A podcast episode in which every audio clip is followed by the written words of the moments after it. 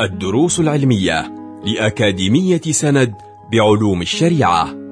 المرحلة الأولى شرح ميسر لمجموعة من المتون المختصرة تفيد المتلقي في دنياه وآخرته. مقرر الإحسان والتزكية شرح كتاب رسالة المعاونة مع الشيخ علي بن الشيخ أبي بكر.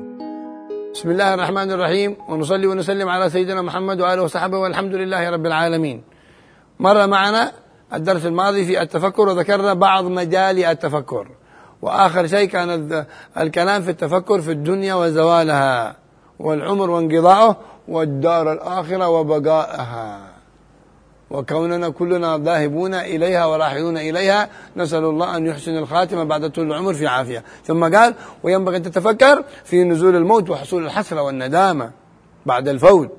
قال تعالى قل إن الموت الذي تفرون منه منه فإنه ملاقيكم ثم تردون إلى عالم الغيب والشهادة فينبئكم بما كنتم تعملون.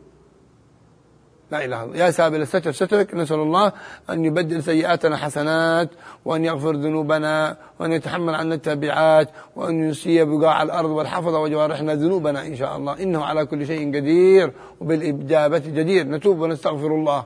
نتوب ونستغفر الله من كل ذنب عملناه من بأقوالنا أو أفعالنا أو نياتنا أو جميع ما يصدر منا من نظراتنا وغيرها. فنسأله أن يغفر لنا ذنوبنا ويغفر لمن كسبنا معه الذنوب. أو لمن ساعدنا على ذلك.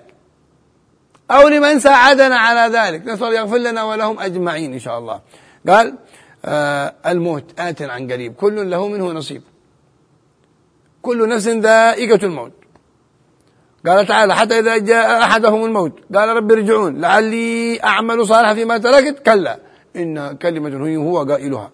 يا أيها الذين آمنوا لا تلهكم أموالكم ولا أولادكم عن ذكر الله ومن يفعل ذلك فأولئك هم الخاسرون. وأنفقوا مما رزقناكم. من قبل أن يأتي أحدكم الموت فيقول ربي لولا أخرتني إلى أجل قريب فأصدق وأكون من الصالحين ولن يؤخر الله نفسا إذا جاء أجلها. قال تعالى ولن يؤخر الله نفسا إذا جاء أجلها. هذا التفكر في الموت ونزوله ثمرته قصر الأمل إصلاح العمل. إعداد الزاد ليوم المعاد. وتفكر كذلك في الأخلاق والأعمال التي وصف الله بها أولياءه ووصف بها أعداءه.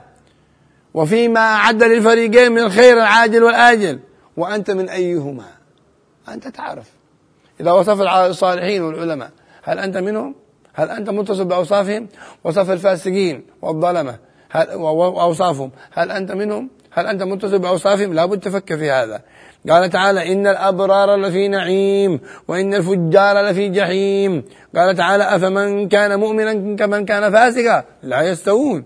قال تعالى فأما من أعطى واتقى وصدق بالحسنى فسنيسر اليسرى.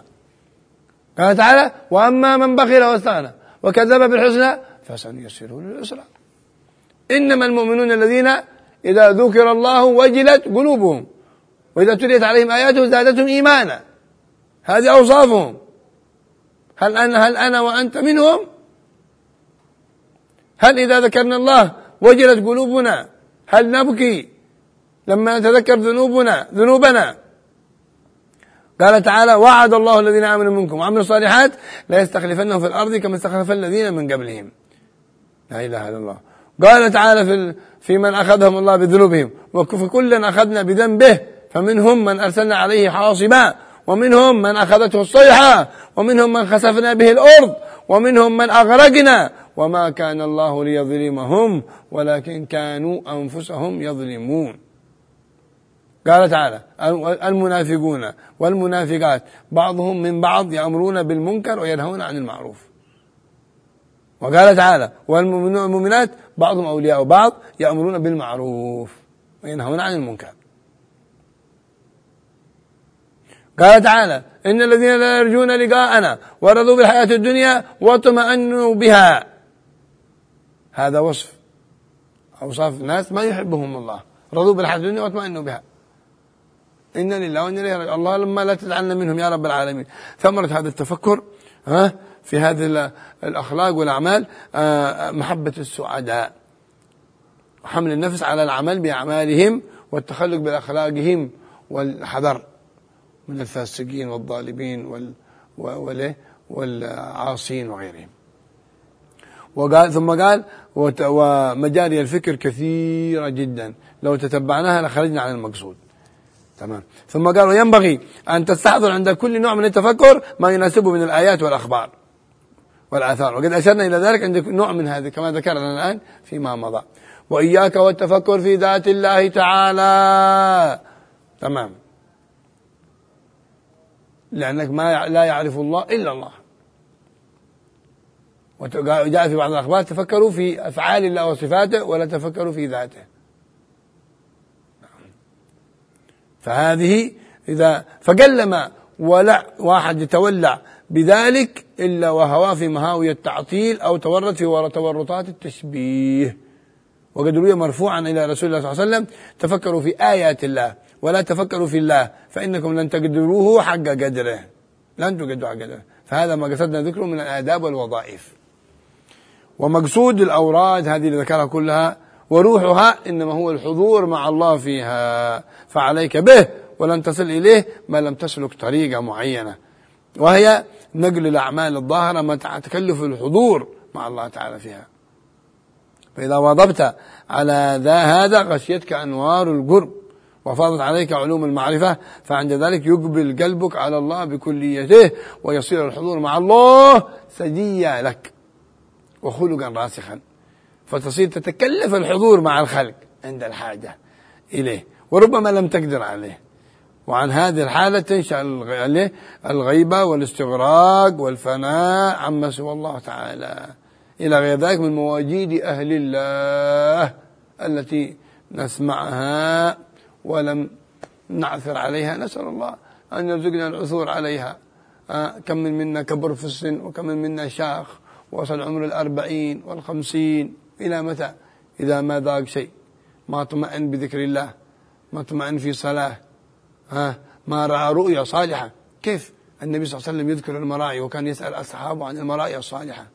بل حتى عن رؤياه هو صلى الله عليه وسلم. يقول كما في الصحيح في مسلم وغيره والبخاري من رآني في المنام فسيراني في اليقظة.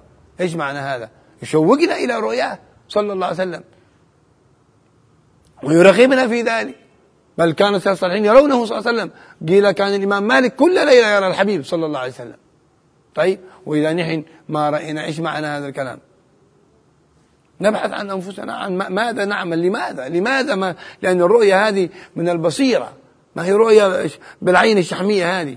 بال... لو تنو لو انفتحت عين قلبك وعين روحك لرأيت الحقائق فلماذا؟ يقولوا بعضهم إيش هذا لاعب إيش من قال لا عبره بها مني قال. النبي صلى الله عليه وسلم حث عليه تكلم فيها. وهذه رؤيا سيدنا يوسف ابوه سيدنا يوسف. وهذا رؤيا فلان وفلان. والنبي صلى الله عليه وسلم يقول هكذا رؤيا المؤمن جزء من 46 جزء من النبوة. فأين رؤيانا الصالحة؟ وإلا تلخبطت علينا الأمور. مرائينا جذرة من مآكلنا ومشاربنا وأعمالنا وسوء نياتنا. لماذا؟ كان يقول بعض الصالحين هنا لطلاب العلم طالب علم يمر عليه خمسة عشر يوم ما يرى الحبيب صلى الله عليه وسلم فيها. هذا طالب علم هذا؟ يعد نفسه طالب علم؟ هذا طالب نوم وكسل ولخبطة وخربطة. كيف؟ هم طلاب علم صغار. كيف من كبر وشاخ؟ أين الطمأنينة بذكر الله؟ ألا بذكر الله تطمئن القلوب؟ أين الفرح بالصلاة؟ أين الفرح بالجلوس في المسجد؟ أين الفرح بذكر الله؟ هكذا. أين الثمرات هذه؟ إلى متى؟ إن شاء الله في الآخرة. لكن لو بيتذوق الإنسان شيء منها في الدنيا تمام. النبي في الصلاة صلى الله عليه وسلم يقول وجعلت قرة عيني في الصلاة. حبيب إلي من دنياكم وجعلت قرة عيني. شوف هل من من يقول قرة عيني في الصلاة؟ لماذا؟ فلننتبه أيها الأحباب. قال وعن هذه الحالة تنسى هذه الأمور. واحذر أن تترك العمل بورد مخافة أن لا تدوم عليه. لا لا لا حاول أنت كلف لا تكلفه إلا نفسك. كلف نفسك على الحضور في الذكر وعلى الإتيان به وإن شاء الله تأتي الخيرات والأسرار والأنوار. نعم. قال فصل واعلم من المسارعة إلى الخيرات والمحافظة على العبادات والمداومة على الطاعات دأب الأنبياء والأولياء في بدايتهم ونهايتهم لأنهم أعرف الخلق بالحق سبحانه وتعالى. فلا جرم كانوا أعبدهم وأطوعهم وأخشاهم له عز وجل. فإن إقبال العبد على ربه وعبادته له على قدر محبته له والمحبة تابعة للمعرفة. فكلما كان العبد أعرف بالله كان أشد حبا وأكثر عبادة.